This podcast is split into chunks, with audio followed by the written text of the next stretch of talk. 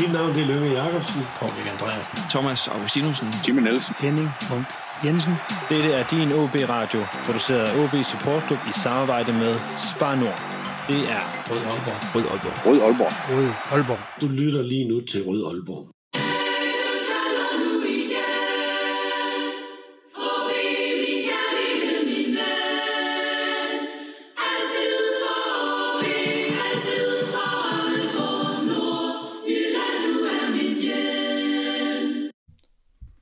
Velkommen til denne udgave af Rød Aalborg, en podcast produceret af OB Support Group i samarbejde med Spar Nord og alle jer, der støtter os på tier.dk. Mit navn er Lasse Yde Hegnet. I et stykke tid der har jeg som OB-fan gået og været usikker på, hvorvidt OB skulle ende på udenlandske hænder, eller det var så indtil den 29. september, altså her for godt og vel 9-10 dage siden, hvor klubbens direktør Thomas Bellen meldte ud, at det ikke ligger i kortene, og at OB er på rette lokale og regionale hænder. Så nu er der ro på, eller hvad? OB har nemlig i et par år forsøgt at få udenlandsk kapital ind, uden at det dog har udmøntet sig i en konkret investering. Og i denne udgave af Rød Aalborg, der skal vi ned i materien omkring, hvilke hænder OB skal være på, hvorfor, hvordan, og det skal vi sammen med en, synes jeg, meget særlig gæst for i dag. Der har jeg selskab af ingen ringer end OB AS bestyrelsesformand Torben Fristrup. Velkommen til dig, Torben. Tak skal du have. Torben, du er ikke så tit i medierne i det hele taget. Hvordan kan det være? Nej, jeg har ikke noget specielt behov for at være i medierne. Jeg synes, det er mere dem, der står bagved, der skal være i medierne, altså Thomas i den her sammenhæng, når det er OB, vi taler om. Det er ikke så vigtigt med mig. Det har jeg aldrig været. Så det er vigtigt, at Thomas, medierne kender ham. Så det er som end derfor. Ja, så holder du dig heller i baggrunden, kan jeg høre. Ja, det har jeg det fint med. Inden vi går i gang, eller sådan går ned i det, jeg har lagt an til, så håber jeg, at du er klar på, at vi også kommer lidt tættere på dig og på OB. Du har jo været, formand i OB AS siden april 2018, og du har været medlem af bestyrelsen siden 2017. Ja. Og vil du starte med at sætte lidt ord på, hvorfor vil du gerne være formand i OB? Jamen, jeg ved som ikke, om det var fordi, det er specielt noget, jeg har stræbt efter at blive formand i OB. Det var sådan, det lå i kortene, at på et eller andet tidspunkt, så skulle jeg tage over. Og det er en lidt længere historie, der går bagud i tiden, hen omkring 12-13 stykker, hvor vi var nogle stykker, der samlede nogle folk omkring os, og som så ville være med til at investere i OB. Altså en periode, hvor klubben er nede i... Ja, hvor den var lidt nede i... I Sølet, eller økonomien. I Sølet, eller hvad man nu skal kalde det, ja. Og der satte vi os ned og sagde, at vi var to, der satte os ned og sagde, at det kan ikke passe dem, og det må være et grundlag for, at vi kan drive den her klub med nogle gode aktionærer, og så på et ordentligt grundlag. Rent nysgerrig, var det Finn V. Jensen? Nej, var Jakob Møller Knudsen. Okay, fordi Finn var jo ham, du tog over for. Ja. Som bestyrelsesformand, så det var bare lige for at få persongalleriet på plads. Og der var en hel flok mennesker, som vi havde fat i, og havde et møde med og fortalte dem om vores tanker og alt det her. Og ud af dem, den store skare, der fandt vi så en 8-10 stykker, som ligesom kunne danne en enhed, som stod last og brast om det her, og var tro mod formålet, kan man sige. Mm. Og så lå det så i kortene, at du skulle tage over som formand på et tidspunkt. Nej, på tidspunkt. Der var det så sådan, at på det daværende tidspunkt, der var jeg formand for Spar Nord. Ja. Så der kunne jeg ikke ligesom engagere mig i det. Nej, det har været lidt dobbelt. Det duer ikke rigtigt, sådan rent praktisk. Så stoppede jeg så som formand i Spar Nord, og så kom... På vegne af den aktionærgruppe, der blev jeg så valgt ind i bestyrelsen. Og så havde Finn V. Nielsen havde jo i en periode talt om, at han gerne ville stoppe som formand. Og det er jo sådan set helt... Jeg synes, det er fint, at man har en holdning til, hvor lang tid man skal sidde. Det synes jeg er helt, helt fint. Har du også det? Det har jeg også, ja. Helt klart. Hvor lang tid er det? Jamen, jeg vil sige, at i en bestyrelse, så synes jeg ikke, at man, og det er helt personlig holdning, så synes jeg ikke, at man bør sidde sådan mere end, skal vi sige, en 10 år eller sådan noget. så bliver det for mig dagligdag, altså, og man bliver fedtet ind i for mange ting, og dermed kan ens objektivitet gå lidt fløjt. Ja, så vi er en tredjedel inde i din formandsstilling. Det kan man sige, ja. Det kan man sige, ja. Så, men om det lige er 10 eller 9, eller det er 12, eller hvad det er, det ved jeg ikke. Men det er i hvert fald hele den der tankesæt, at man sidder der altså ikke for evigt. Nej. Okay. Fordi jeg synes også, det er væsentligt, at man tænker på selskabet. Mm. Altså selskabet skal jo have mest muligt ud af de mennesker, der sidder i bestyrelsen. Og de skal komme med noget et eller andet på forskellige fronter. Det er jo vigtigt, at der er en diversificeret bestyrelse med forskellige kvalifikationer på forskellige områder. Mm. Og det lægger mig meget på sinde, at bestyrelsen den har den sammensætning, sådan at vi sammen giver et styrke for OB. Mm. Det Når, jeg havde egentlig fundet nogle af dine sådan øvrige meritter, bare sådan for at folk, der måske ikke kender dig, sådan, kan blive lidt klogere. Du har startet, eller du er fra Aarstrup. Ja.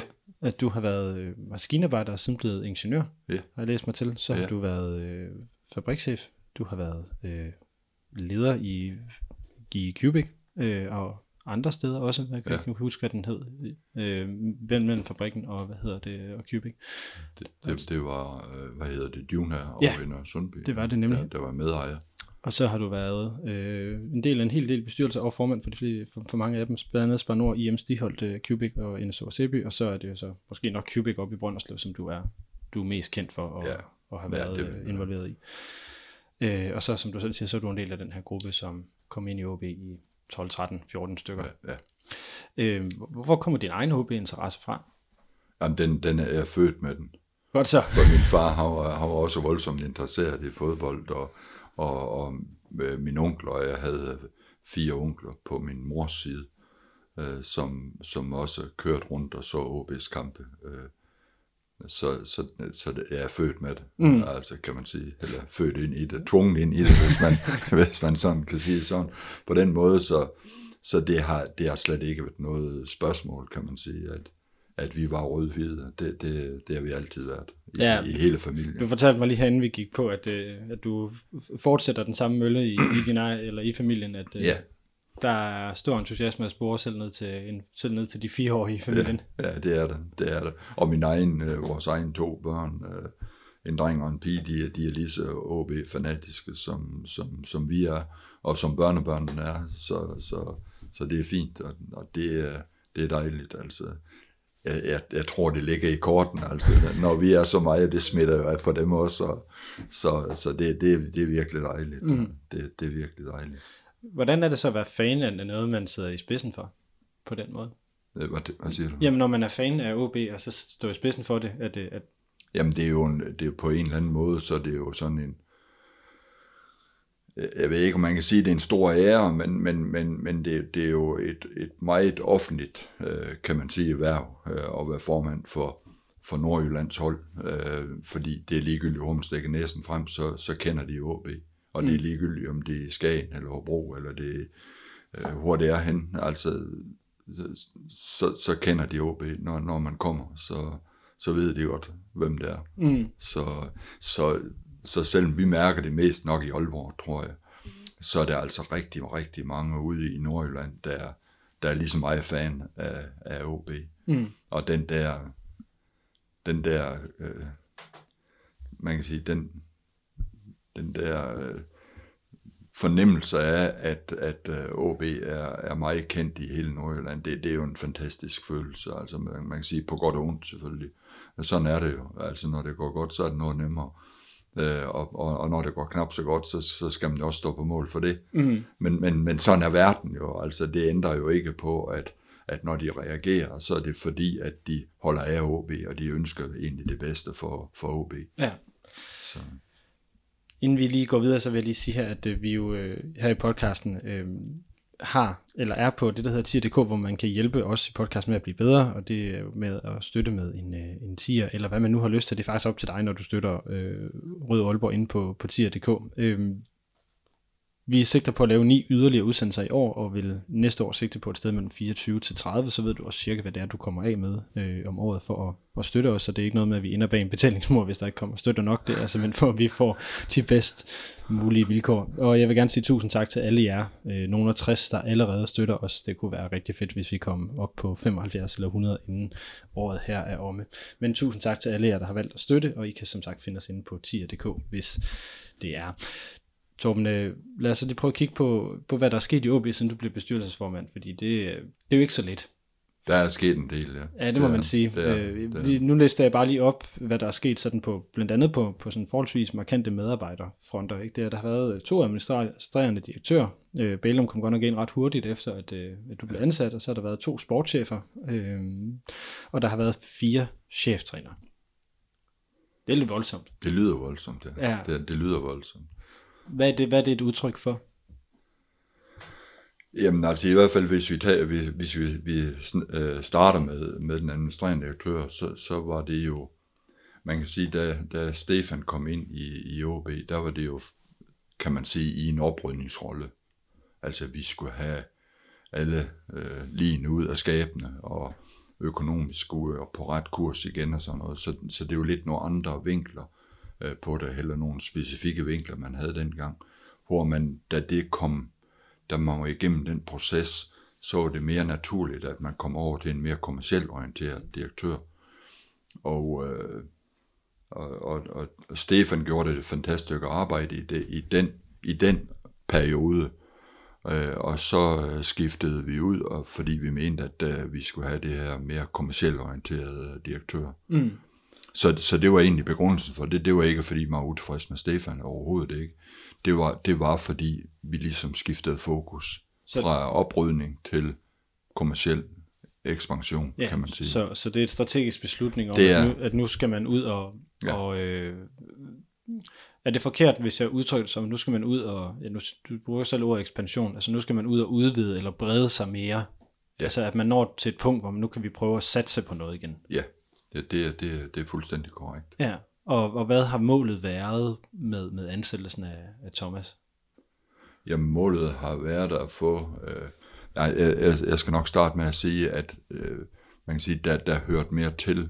Thomas var bare begyndelsen på det. Ja, det gik også ud fra, faktisk. Ja, han var ligesom begyndelsen på den der ændring i organisationen. Og målet har som sagt været, at vi kunne se, at vores sponsorindtægter havde været status quo over en længere periode, og det mente vi ikke kunne være rigtigt, der potentialet måtte være højere, burde være højere. Og det var sådan set det fokus, at vi skulle have noget mere systematik, noget mere organisering og alle sådan nogle ting ind på sponsorsiden der. Vi havde ikke sådan noget decideret mål på, hvor meget vi kunne op, men vi kunne have en idé om, at vi i hvert fald kunne vækste sponsorindtægterne. Sponsorindtægterne er jo en vigtig del af, kan man sige, balancen i klubben, i økonomien i hvert fald, fordi den består jo af sponsorindtægter, tv-indtægter og så merchandise og så transfers. Ja, jeg lagde mig mærke til, at du nemlig også sagde, dengang du blev ansat, eller ikke ansat, da du blev bestyrelsesformand, at man skulle stadigvæk sigte efter, at OB kom i top 6 med et 0-resultat uden transfers. Ja. Og det er jo det, som der vel er udtrykket i, at sponsorindtægterne skal stige, at man vil sikre den her, hvad kan vi kalde det, grundlæggende indtægt. Ja, den er nok korrigeret en lille smule, eftersom vi kan se udviklingen i hele fodboldverdenen, så har vi nok ændret den lidt til, at transfer er en vigtig del af forretningsmodellen. Ja. Altså forretningsmodellen, det er også transfer. Og det er så det, som ansættelsen af Inger Anders Olsen skal ses i lyset af. Ja. At vi netop får dem der, fordi ellers så kan vi ikke få det i balance. Så meget kan vi ikke vækste vores sponsoromkostninger, når vi samtidig har de lønninger, vi har, og som vi skal have, for at lægge op, hvor vi gerne vil være. Så vi er nødt til at ligesom udvide den sammenhæng imellem transfer, sponsorindtægter, merchandise og så tv-indtægter. Det er jo de indtægtskilder, vi har. Ja, og det er jo så også det med, at nogle af dem jo bliver, havde nær sagt, selvforstærkende, at hvis der kommer flere sponsorindtægter, der kommer flere bedre spillere, så kan man som nu inde på en tredjeplads, og så kommer der flere tv-indtægter. Jamen det er jo sådan en sund cirkel, når først den kører den vej, ja. Og den modsatte vej, så er det sådan skidt. Altså. Det er det, der er. Resultaterne, som jeg lige var inde på i den her sæson, ansøger klubben er ved at flytte sig op som det her permanente top 6 medlem, ja. Selvom vi jo godt nok har haft sådan top 6, ikke top 6, top 6, ikke top 6 osv. Hvor vil du gerne have, at klubben den ligger for, at du sådan, som bestyrelsesformand siger, at nu er jeg tilfreds? Jamen der vil jeg sige, at hvis vi kommer i top 6, altså kan man sige en sikker top 6 klub, ja. så første mål, vi er nået. Og sikkert top 6-klub, det betyder top 6 hver sæson. Ja. Yeah. Så mener jeg, så vores ambition på den måde. Og når så vi kommer i top 6, så ved vi jo godt, at så er mulighederne der. Mm. Fordi så må man også formode, at man har et bedre spillermateriale, man spiller bedre og så videre og så videre. Og så kan man sige, så er ambitionen der jo om, at man kan komme op på en 3.-4. plads forhåbentlig. Ja, så ligesom den her positive spiral, vi lige har snakket om. Lige nok det, ja. Så det, men det første mål er, at vi er en permanent top 6-klub. Ja. Og der er der jo desværre for mange år, der har svigtet på det, kan man sige. Og så kan man sige, om det er godt eller skidt, og det er jo skidt derhen, at man ikke har klaret at komme fri af den der 7. pladsen, 7. pladsen, ikke også, at man pointmæssigt ikke er i løbet af sæsonen kommet fri af den problemstilling der. Fordi alle de år, hvor vi ikke er kommet i top 6, der er vi jo havnet på en 7. plads, og så er det blevet afgjort i sidste kamp. Ja, og med nogle gange med et målsforskel, ikke? Altså. Med et målsforskel, og så nogle andre, der gør et eller andet, som så gør, at vi ikke kommer i top 6. Og det duer jo ikke. Altså, vi skal jo derop.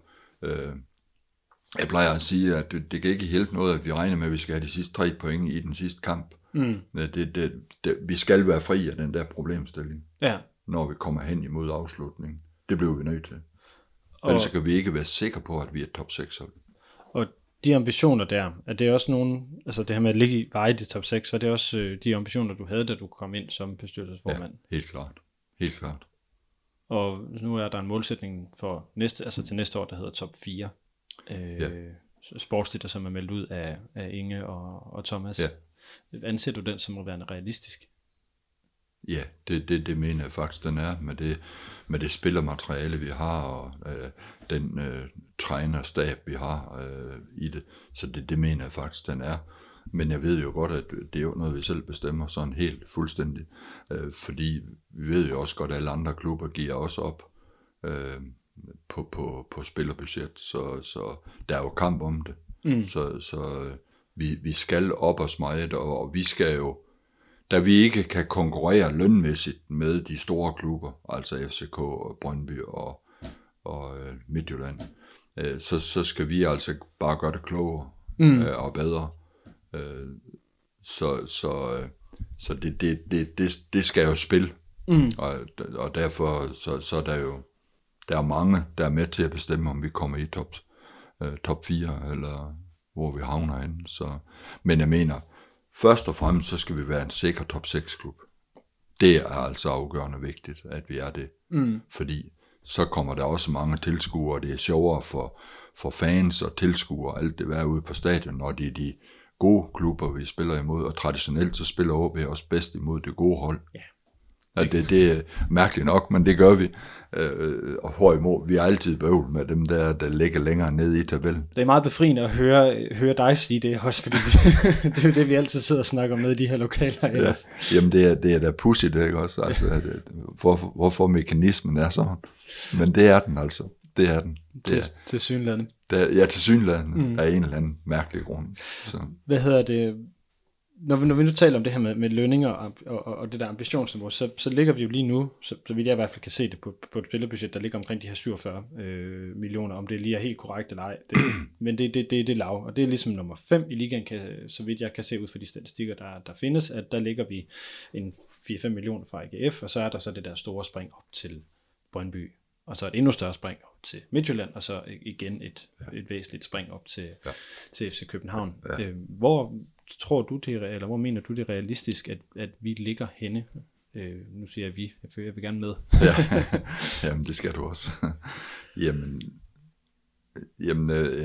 jeg vil gerne tro på, at ved at vi gør det bedre, vi er bedre til at spotte de spillere, vi køber, og sælge de spillere, vi sælger. Hvis vi forretningsmæssigt er bedre til at gøre det, jamen så tror jeg godt, at vi kan få en økonomi, der er i sammenhæng på det her niveau, måske lidt højere. Men jeg tror ikke, det er nødvendigvis er det, der er behov for, okay, at vi skal højere op på lønninger. Så der er ikke en forstå mig ret, en ambition om, at vi skal op og ligge på 70 millioner i spillerbudget? Nej, det er det ikke. Men det, nu bliver formodet, at der så stadig ikke må være en ambition om det, så frem, at det skal være det, der er konkurrence, eller det er det, konkurrencen fordrer. Eller man siger man simpelthen, det her, man skal ligge, og så kan vi ikke presse den højere op. Nej, altså det kan man jo ikke sige sådan helt konsekvent. Nej, det ved jeg godt. Det kan man ikke, men det er ikke fordi, vi sætter os et mål på 70 millioner eller 80 millioner, eller hvad det er. Mm. Fordi det har også en sammenhæng med økonomien, og hvordan vi kan vækste vores sponsorindtægter og vækste vores andre indtægter. Så det hænger sammen, hvis vi skal have balance i klubben. Og som udgangspunkt, så skal vi have balance i klubben over. Ikke hver eneste år, men over tid, så skal den i hvert fald give et nulresultat, kan man sige. Og nu uden lige at kunne alle regnskaberne, sådan lige på fingerspidserne her, sådan den periode, der har været med du har været bestyrelsesformand, er du så tilfreds med den økonomiske udvikling, der har været? Nej, det er jeg ikke. Altså, vi har haft nogle år, hvor at vi ikke fik transfer nok. Mm. Hvor det ikke lykkedes at få solgt nogle spillere. Og det har jo en rimelig stor konsekvens på vores økonomi. Ja, så i år med et minus mellem 8 til 15 millioner blandt andet, ikke? Ja, og det er jo et valg, vi har truffet, kan man sige, at vi i år har sagt, jamen, hellere tage det, vi har råd til det, hellere tage det negative resultat, og så lade være med at sælge ud af vores spillere og den spillertrup, vi har, hvis vi tror på, den spillertrup kan bringe os derop, hvor det er sjovt at være med. Så vil det være dumt at begynde at plukke den, og skal have det bygge noget andet op på nuværende tidspunkt. Altså nu er det selvfølgelig Inger Anders Olsen, der sidder med de beslutninger på daglig basis, ikke?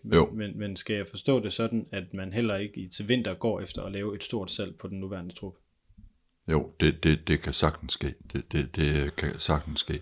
Men vi er i en situation, hvor vi ikke hopper på hvad som helst. Mm. Altså, vi vil også have prisen for vores gode spillere. Ja, så der skal komme, det skal ikke være 15 millioner for Iverfor, som det skal være markant højere. Det skal være markant højere, ja. eller hvad nu det er. Det skal bare være et reelt godt tilbud, der matcher vores forventninger til prisen på en eller anden spiller. Ja, altså nu brugte jeg Ivar Fossum som eksempel, fordi han jo er en af de mest iøjnefaldende på nuværende tidspunkt. Så det er vigtigt. Der er vi så langt nu, at vi har en økonomi, hvor vi ikke behøver at sælge, hvis ikke vi får den rigtige pris. Og der er jo en branche, hvor der er kendt for sådan lidt halvligerøveri, ikke også? Altså, hvis man kan købe noget billigt, så... Og det gør vi jo også selv. Ja, det siger, nu skal vi ikke pluske glorier. Nej, det skal vi ikke gøre, så vi er jo selv listen. Og det er jo den der evne til at kunne... Og det er jo Inges ansvar at kan spotte de spillere, der kan matche, eller der kan passe ind i vores spilletrup og spillestil til billige penge. Og hvis vi så kan udvikle dem, så kan vi få en høj pris for dem. Det er jo sådan tankegangen grundlæggende. Ja. Køb billigt eller sælg dyrt.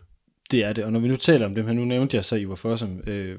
Vi kører den her måned en spillerkåring i samarbejde med Spar Nord, og i talende stund kan jeg sige, der er en afstemning gang lige nu. Der fører Malte Højholt for september måned, og han er op mod, Ivar Fossum, Kristoffer Pallesen og Anders Halskær. Torben, hvem af de fire har været månedens spiller i dine øjne? Jamen, det er svært at vælge nogen af de fire der, men jeg vil sige, Malte, han er da et godt bud. Den unge mand der, han er godt nok trådt i karakter. Det er fantastisk. Godt. Det er helt vildt. Det er helt vildt, som den knægt, han har vist sit værd, kan man sige. Det må man i høj grad sige. Det var en stemme på Malte Højholt, hørte jeg. Nej, det ved jeg, om det var, men jeg kan godt forstå, at Malte, han træder i. Fordi det er så åbenlyst, altså det, den stil, han har præsteret her i flere kampe, altså her er jeg skal I bare komme. Mm. Den er jo helt, helt fantastisk med sådan nogle knægt, og det er jo sådan, man bliver helt rørt over, når man ser ham, det der. Og bare se den der attitude, ikke også, at jeg vil det her, så det er fantastisk, det er fantastisk. Det er når teknik og mentalitet og fysik, den går op i en højere enhed, ikke også? Altså, så vil man. Det er altså virkelig dejligt. Der er de andre jo næsten i samme båd, ikke også? Altså, en Pallesen har jo udviklet sig i tiden ved HB helt fantastisk. Han løber jo flere 100 kilometer i løbet af en kampe. Altså, det gør han nok ikke, men han er jo også en spiller, der har udviklet sig helt vildt i den tid. Og Halskær, ham vidste vi jo, at han var et talent. Så det kommer sådan set ikke bag på os, at han er det. Og så for os, det ved vi jo.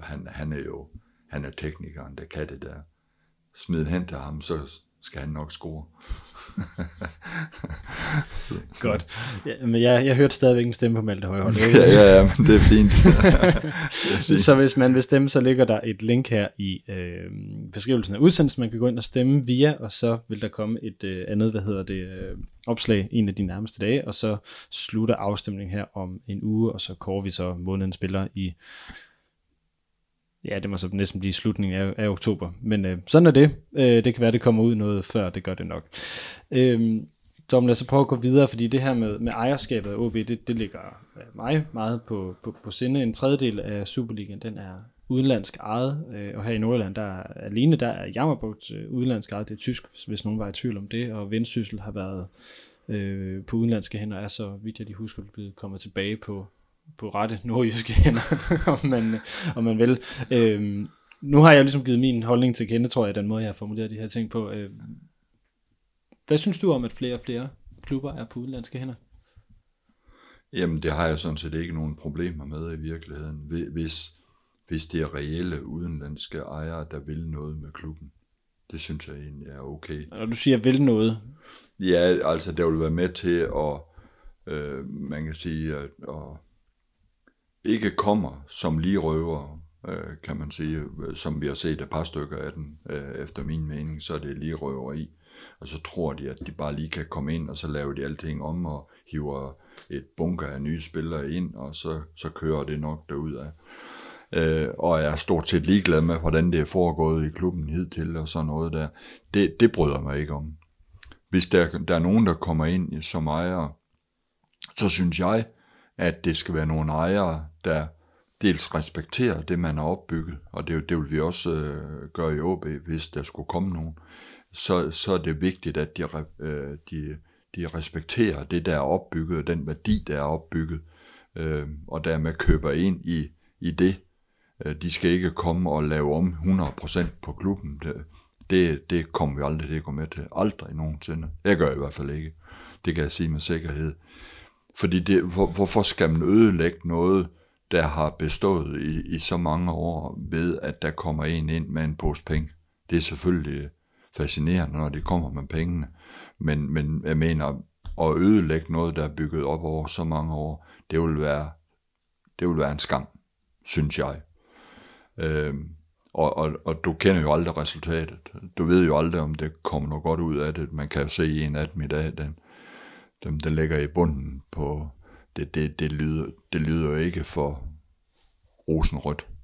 hvis man kan sige på den måde. Jeg formoder, det er Sønderjyske, du... Ja, Sønderjyske og Vejle, ikke? Ja. Også, altså, det fungerer jo ikke, vel? Altså, rygterne siger jo, at i Vejle, der kom bare nogle spillere ind.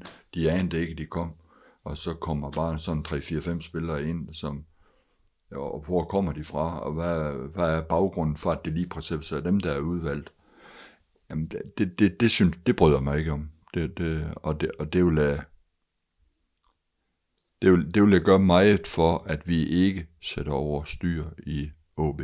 Så lad mig spørge, hvad der så kan være fordelen ved at få udenlandsk kapital eller udenlandske ejere ind. Ja, fordelen kan jo være, at det er nogen, der har pengene, kan man sige, og dermed kan understøtte den vækst, som man vil have, kan man sige. Hvis nu for eksempel kravet bliver, at hvis nu lønningerne de bliver ved med at stige, det tror jeg nu ikke, de gør, men hvis de gør det, jamen så skal man jo kan følge med på en eller anden måde. Jeg håber ikke, det bliver 1-1, men altså på en eller anden måde skal vi jo kan følge med. Og der tror jeg, vores sponsorindtægter kan nok ikke følge med i den takt. Det tror jeg ikke. Vi er trods alt et beskedent område heroppe, og vi er jo ikke kendt for at strøge os om med penge heroppe i Nordjylland, vel? Så der skal leveres en vare for pengene, ikke? Og det er fair nok. Det synes jeg, det er fair nok. Så fordelen kan være, at en udenlandsk investor kan være en form for trampolin under klubben, at man kan bruge den til at tage et spring op. Ja, tage et spring eller lave et sikkerhedsnet, kan man sige, under.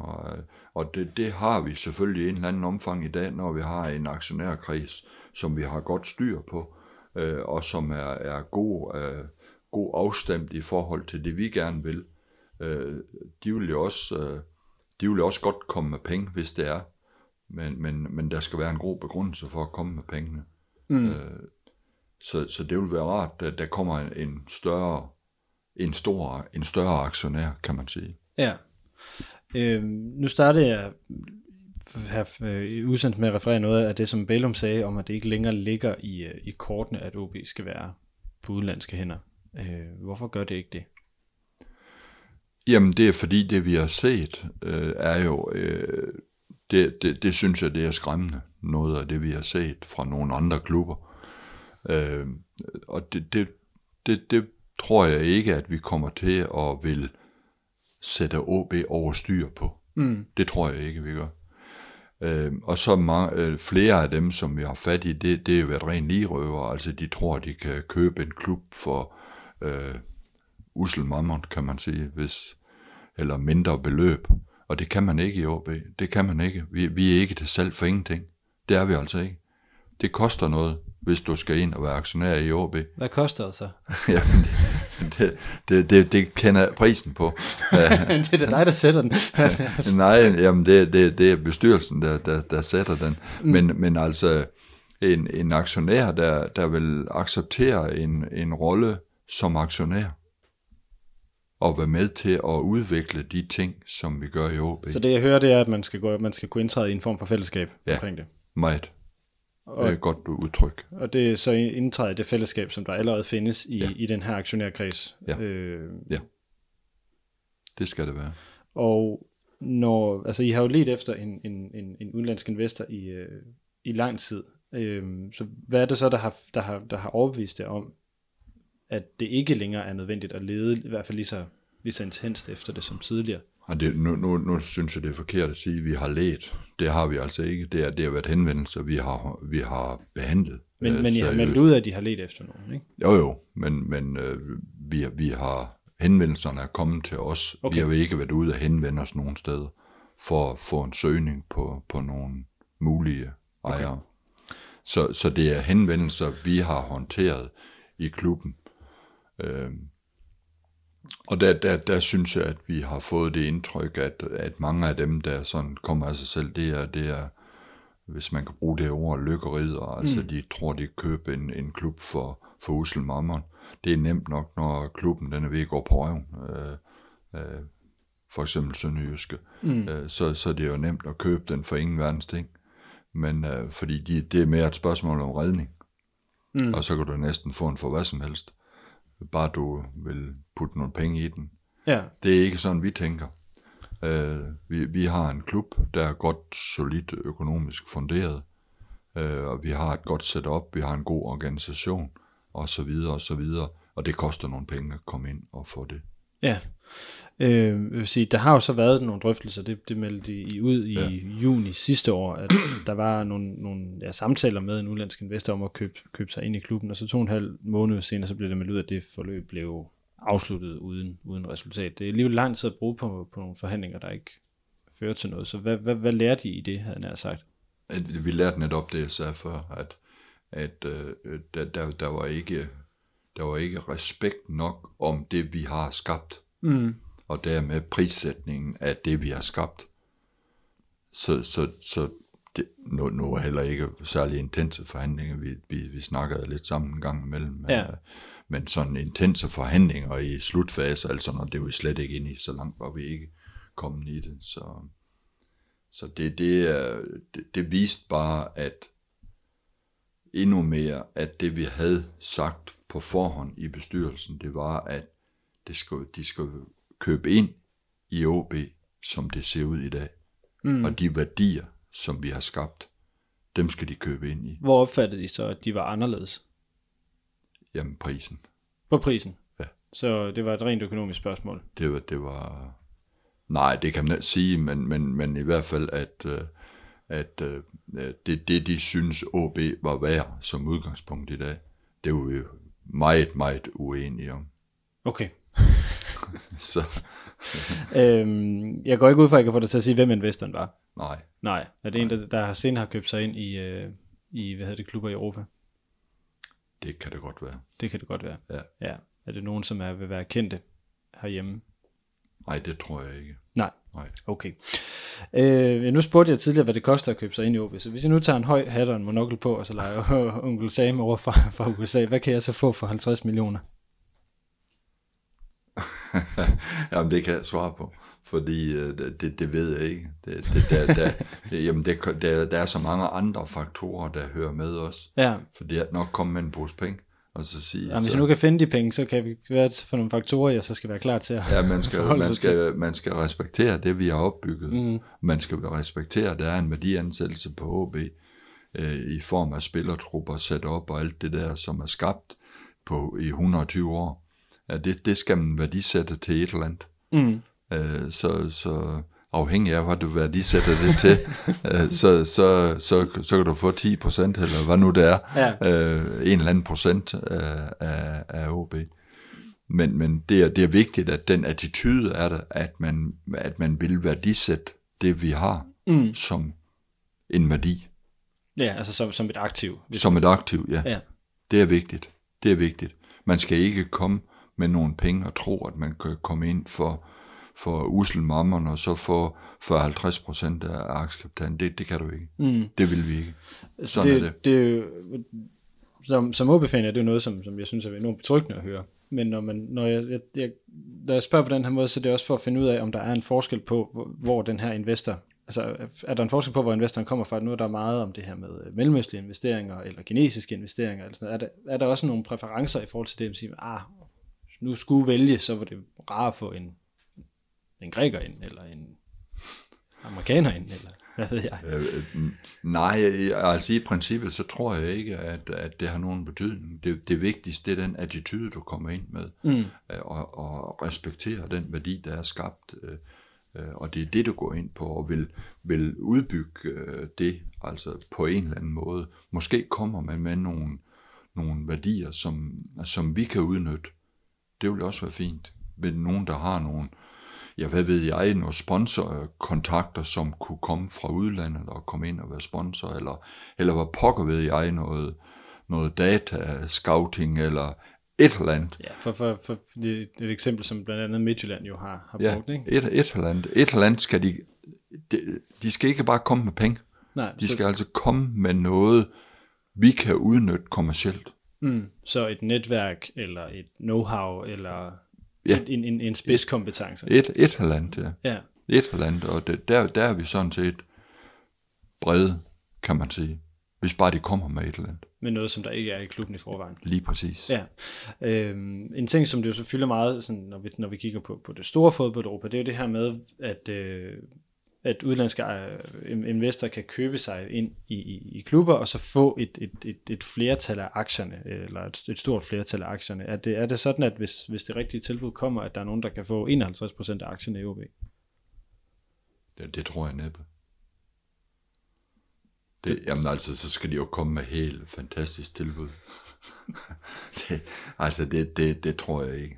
Det vil jeg blive overrasket over. Så på den måde, så kan vi, nu uden at lægge ordene i munden på dig, men så lyder det som, at vi kan være forholdsvis sikre på, at OB i hvert fald forbliver nordjysk ejet.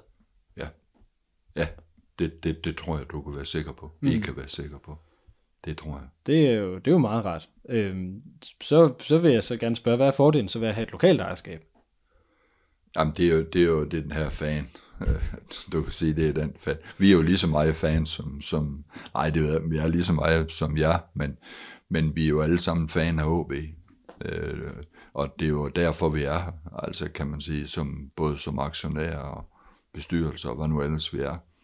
Så det er jo hele den der hjerteklub, ikke? Ja, jeg vil sige, altså, du sidder og tager det til brystet nu, ja, det er meget glad. Jamen, det er jo hele det, og det er vi jo fælles om alle sammen. I er bare meget bedre til at udtrykke det som fan, når I står nede på indentribunen, på vesttribunen, kan man sige. Ja, altså, fordi I vil jo godt råbe noget op som sponsor.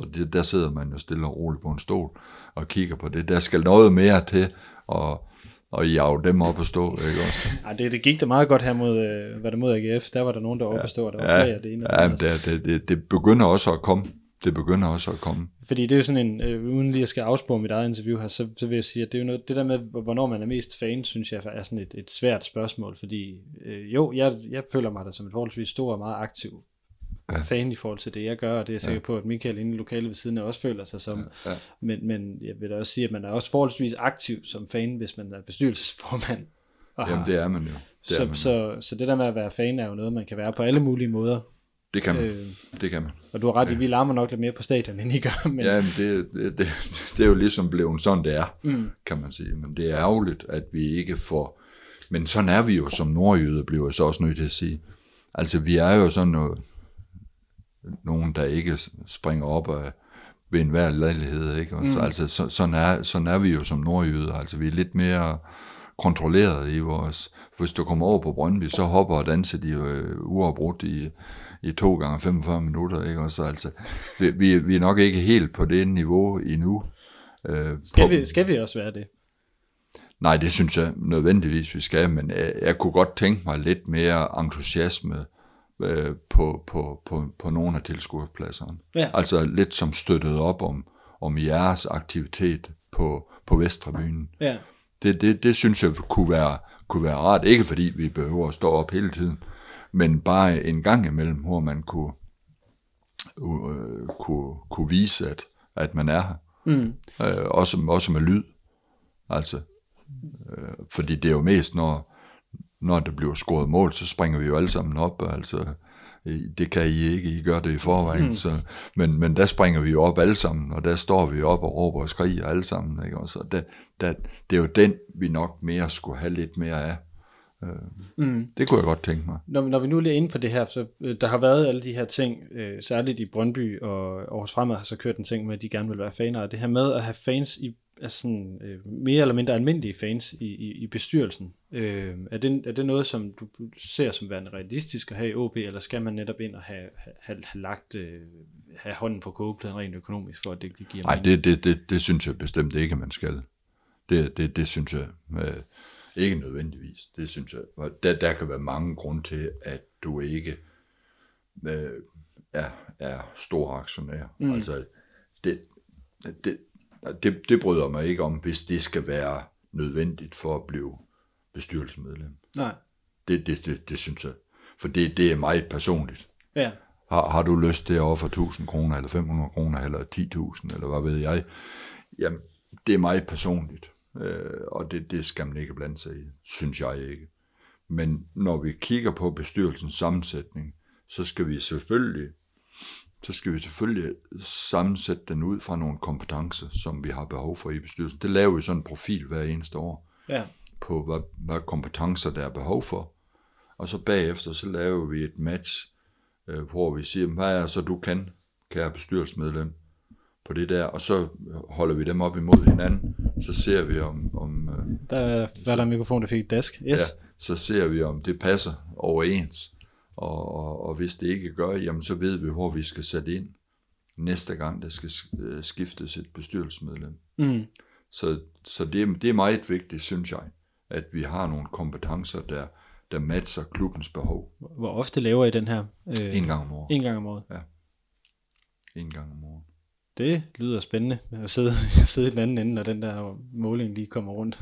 Ja, jamen det er det også, men jamen det er fint, og det er fint at få det gjort, fordi at vi har jo også i bestyrelsen, altså har vi jo også ligesom nogle områder, hvor vi ved hvad især, hvad er nu du kan, og det er klart, hvis der er nogen, der kan meget salg eller IT, eller hvad nu det er for noget, jamen så er det dig, der skal fokusere på det område, og der har vi jo så nogle grupper på tværs i bestyrelsen og organisationen, hvor man så sætter en gruppe på 3-4 personer ned, som så arbejder med det område, der hen over sæsonen.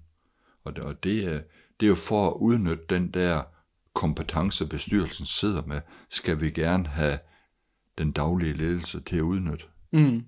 Fordi hvis vi ikke udnytter den, så spilder vi jo i virkeligheden nogle ressourcer.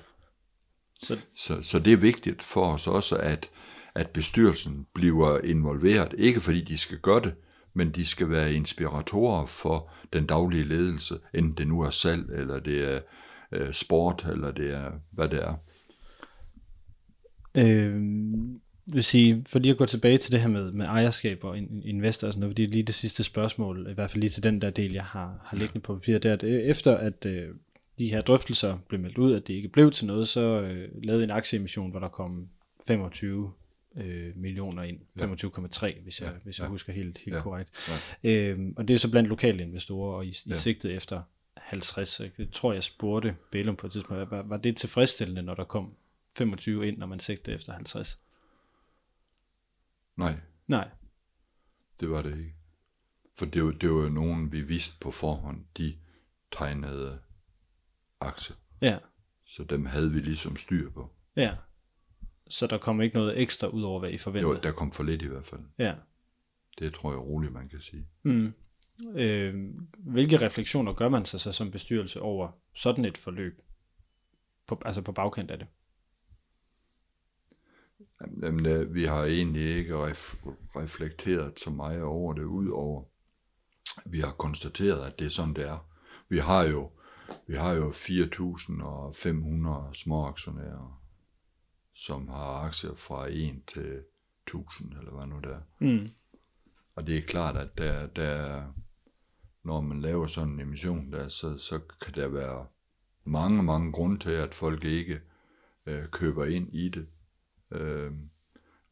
Og det, som jeg sagde før, det har jeg fuld respekt for. Mm. Altså at folk ikke har noget økonomi, der gør, at de vil købe ind i det. Det er fint nok for mig. Altså det er fint. De skal jo ikke spænde trøjen mere end bukserne, de kan holde, hvis man kan sige sådan. Mm. Så det er fuld respekt for, men det er da også et signal. Det er da også et signal, hvordan er det, at aktionærgruppen, som jo så kom til at sidde på en større andel af den samlede aktie i OB AS, jamen det er jo tankevækkende selvfølgelig. Ja. Det er jo tankevækkende. Hvordan mener du helt præcis det? Ja, altså hvis nu er de 25 millioner, jeg ved ikke lige, hvad det er forholdet mellem, hvis det var 50% andel før, ja, så er det måske 75 efter. Ja. Så de der aktionærer, de sidder så på 75%. Så det vil groft sagt, så betyder det, at magten i gåseøjne er samlet på færre hænder. Det kan man sige. Ja. Det kan man sige. Ja, det kan man sige. Men hvis det er sådan, man vil have det, så er det jo børsens sådan. Ja, det er jo loven, han har sagt. Umiddelbare lov, ikke? Ja. Altså det er sådan, det er. Og det er jo svært at forholde sig til, om folk har råd til, eller har lyst til, måske også sige, putte nogle penge i ÅB. Det har jeg fuld respekt for. Det har jeg. Så det er svært at... Man er selvfølgelig lidt skuffet, kan man godt sige, over at der var så få af den øvrige aktionærskare, der købte ind på aktier. Ja. Det var der en skuffelse. Jeg tror, der vil være noget i hvert fald. Vi er selvfølgelig klar over, det ved vi jo tidligere, at cirka halvdelen af de øvrige aktionærer, eller sådan noget lidt mindre end da, har købt op tidligere. Ja. Så det er jo ikke ukendt, at det er sådan. Nej, der er de faktorer i spil. Det er. Ja. Så hver eneste gang, der er blevet lavet en emission i ÅB, så er det altid blevet udvandet med nogle procent. Ja. Godt. Torben, jeg har lige et par enkelte spørgsmål tilbage, før vi er færdige. Er der noget du mangler at sige? Eller noget, du har på sinde? Nej, jeg synes mere, altså, jeg vil gerne rose jer for den der hele den entusiasme, jeg var med til at bygge op på Vesterbyen. Altså det har virkelig været rørende, altså at se på det. Altså det har været helt fantastisk. Altså det har simpelthen været ude over min forstand, at det I har bygget op dernede på Vesterbyen, det synes jeg godt nok I skal have en stor, stor ros for. Kæmpe glad ved, at I har gjort det, og I holder fast, og vi ved jo også, det ved vi jo for spillerne, og det ved I også godt, at for spillerne, der er det jo altafgørende. De opper sig sgu lige en tand mere. og det er jo dejligt, hvis, man kan sige, hvis der ikke skal mere til. Eller måske, at det har den der effekt, den tredje, eller den 12. mand, eller... sådan noget på banen, og det har I gjort fantastisk. Og nu kunne jeg se sidste gang her, der havde I jo fået dem med over på børneafdelingen også. Ja, og over på Nord. Jeg siger, at jeg kan jo ikke sidde og tage æren for det. Det er jo de andre, der sidder i Vesterbyen, som skal have æren for det. Så hvis de ikke hører den her udsendelse, så skal jeg nok love at sende dem en besked bagefter, at der er ros til dem. Ja, det er ros. Meget ros, og det har været fantastisk at se. Jamen, det er jo hele den der, kan man sige, den der attitude, vi har bygget op over de sidste års tid, ikke også? Altså, det har været en fantastisk oplevelse, og det er jo sådan ind imellem, så bliver man nødt til lige at se, er det nu også rigtigt? Altså, så det er fantastisk, og det, jeg håber virkelig, vi kan fortsætte den måde at være på, og så vil jeg også sige, at det er jo også fantastisk, at I møder op på udebane, og selvom det er en søndag aften kl. 18 i Brøndby, så står jeg altså også. Det er jo virkelig rørende. Det er det. Det er fantastisk, og nu er jeg selv, jeg var ikke i Brøndby, fordi jeg havde noget andet, men når vi så også i, hvor var det jo hen, vi var i Viborg, jamen vi dominerer jo dernede på fansiden, altså de der 20, der står dernede fra Viborg, det batter ikke noget i forhold til jer. Jamen det er helt fantastisk. Det er helt fantastisk, og det synes jeg virkelig, I skal have en kæmpe tak for. Den skal jeg i hvert fald nok sørge for at give videre. Nu er den i hvert fald blevet godt understreget.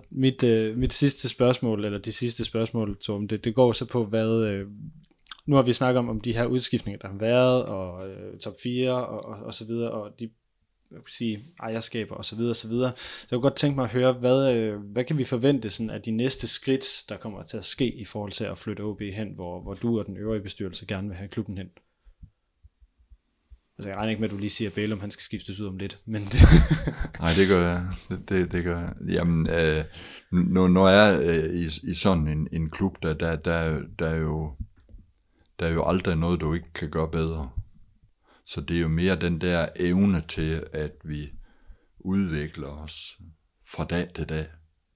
Altså, vi skal jo ikke være tilfreds med det, vi opnår. Vi skal være glade ved det, vi opnår, men vi må aldrig være tilfreds, fordi der er altid noget, der gør bedre dagen efter, eller gør mere af, eller hvad det er. Og så håber jeg selvfølgelig på, at vi kan få skabt det grundlag, som kan gøre, at dels får vi flere sponsorer, dels får vi flere tilskuere også, og sådan nogle ting. Så den der hype omkring OB, hele Nordjyllands hold, den håber jeg virkelig kan blive understøttet i nogle år frem i tiden. Mm. Har I nogle konkrete ting sådan i spil, som skal ske? Nej, det er ikke sådan helt konkret. Nu er fanzonen jo kommet, og det synes jeg, det er jo noget, vi arbejder på et stykke tid. Der er kommet nye sæder på stadion, og hvad hedder det, og forskellige andre ting, og der er selvfølgelig lidt mere, vi skal have gjort på Aalborg Stadion, men omkring boderne skal vi have gjort lidt faciliteterne lidt bedre. Det er for småt i dag. Men det er sådan nogle små ting, som kommunen jo ikke i virkeligheden skal gøre for os. Mm. Og så har vi fået nyt græstæppe også derude. Jeg synes, at i hvert fald stadion, der har været et kanon fint samarbejde med Aalborg Kommune om at løfte hvad skal man sige, kvaliteten på Aalborg Portland Park. Mm. Det synes jeg. Godt. Jamen Torben, så har jeg ikke flere spørgsmål i den her omgang. Jeg vil sige tusind tak for, at du tog dig tid til at komme forbi OB Support Group her i Aalborg Vestby og være med. Selv tak. Selvom jeg ikke kunne få at vide, hvad det kostede at købe sig. Du kom med et bud. Jeg skal lige hjem og slå hul på sparkrisen, tror jeg. Ja. På sparkrisen. Ja. Godt, jamen Torben, tusind tak for det, og så vil jeg så sige til jer, der har lyttet med, tusind tak for, at I har lyttet med. Det her, det er Rød Aalborg, en podcast, der bliver produceret af OB Support Group i samarbejde med Spar Nord, alle jer, der støtter os på tier.dk. Sidste ting, som jeg lige synes, jeg skal huske at sige, det er, at der er udkamp i Aarhus den mandag den 18. oktober, det er om 10 dage fra nu, hvor vi sidder og snakker, Torben, og der er der masser af busser, både fra OB Support Group og for de øvrige uofficielle fans, så dem vil jeg kun opfordre jer til at tage med ned og se. Det er godt nok en mandagskamp, men så langt er der altså heller ikke til Aarhus. Så er det sagt. Tak for, at I har lyttet med, og fortsat OB, og tak for nu.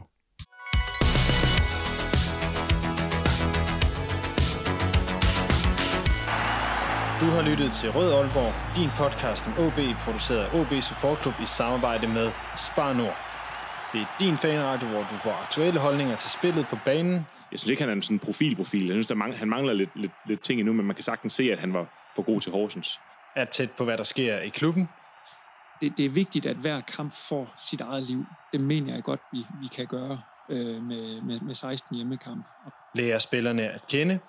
At jeg er ikke så vild med en sort støvle, som Virts godt kan lide at spille i, men for mit vedkommende, så kan jeg godt lide, at der er lidt flere.